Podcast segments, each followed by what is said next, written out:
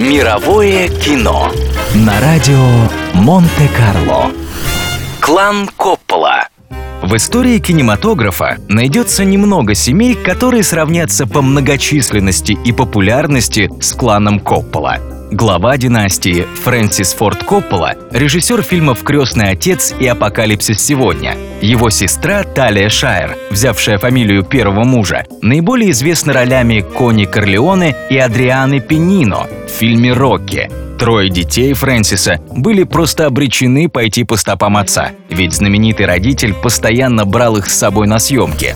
Наибольших успехов добилась единственная дочь маэстро София Коппола. На ее счету шесть полнометражных фильмов, в том числе «Оскароносные трудности перевода». Средний сын Роман Коппола освоил все сферы кинопроизводства. Снимался у отца, сам снимал и продюсировал фильмы, а также видеоклипы для Daft Punk и Моби. Вместе со своим другом Уэсом Андерсоном написал сценарий к фильму «Королевство полной луны». Старший сын Джан Карло Коппола погиб в возрасте 22 лет, но успел сыграть в «Крестном отце» и «Бойцовской рыбке». Дочь Джан Карло, Джия Коппола, также пробует себя в кино.